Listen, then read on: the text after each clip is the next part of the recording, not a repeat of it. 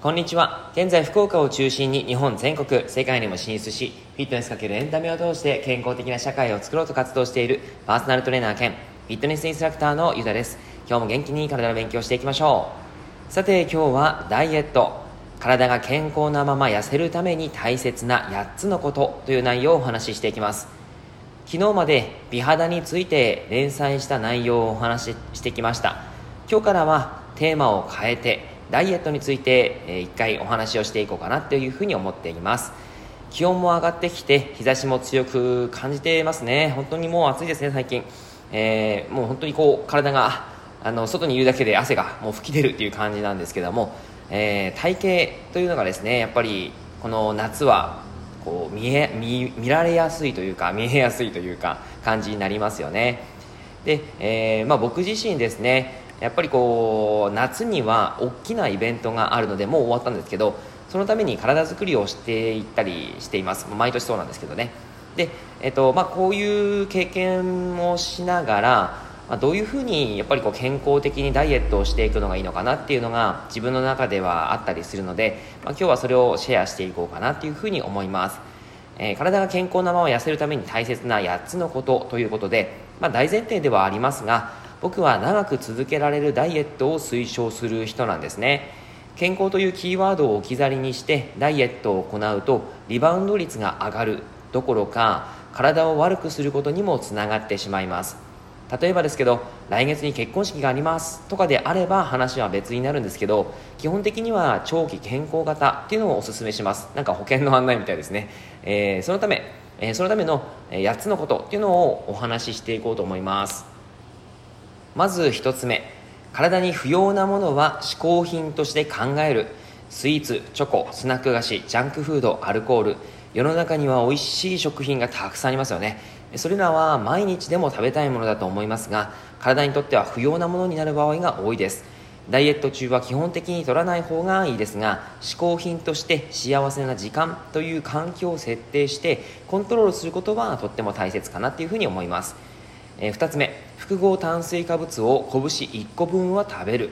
ダイエットになると多くなってしまうのが炭水化物をカットすること。これはですね口を酸っぱくしていますけど絶対にダメです、えー、なぜならずっと続けられないですし体のエネルギーは糖質から作られるんですね。でやっぱりこれがですねなくなってしまうと心臓への負担になるし病気になるリスクも増加します。炭水化物は食べてください。ただ食べるタイミングによっては取らない方がいいのでその時はもちろん抜いても大丈夫です。食べる食材のおすすめとしては複合炭水化物玄米全粒粉えー、10割そばさつまいも大豆類野菜そういったもので、えー、拳1個分ぐらい目安に食べるのがおすすめです。3つ目食物繊維を食べる、えー、これまでの内容でずっと話をしてきたりするんですけどしてるんですけども、え腸内環境っていうのはとても大切です。いわゆる腸活ですね。え炭水化物が好きですっていう方も腸活を意識して食べてあげると便通も改善して、え、腸内環境が良くなると代謝が上がりますのでダイエットにもつながります。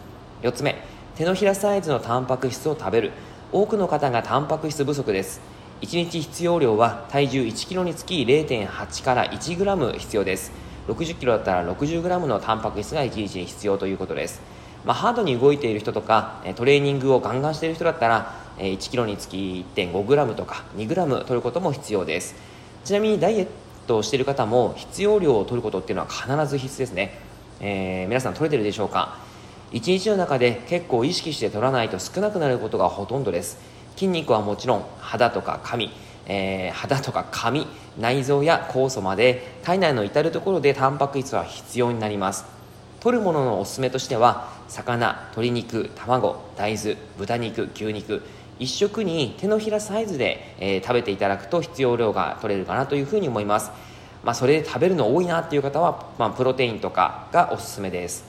5つ目腸内環境の正常化、えー、先日ですね腸のカビについてですねいろいろとお話をしたりもするんですけども腸の状態がすでに良くない方って多いんですね。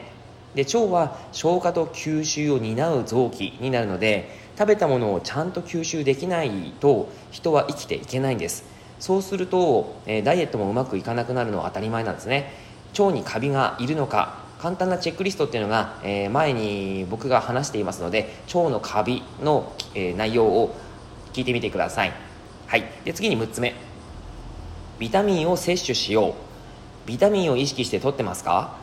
ビタミンは言わずと知れた必要な栄養素です。炭水化物が大好きですって方に多いんですけども一日を振り返ってみると意外にビタミンが入った食材を食べていないことがあります。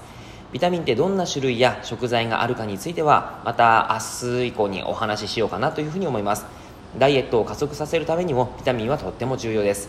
7つ目ミネラルを摂取しよう。こちらはビタミン同様ですね。やっぱり体のコンディションが良くないと脂肪もエネルギーにされにくいですしダイエットも停滞してしまいます。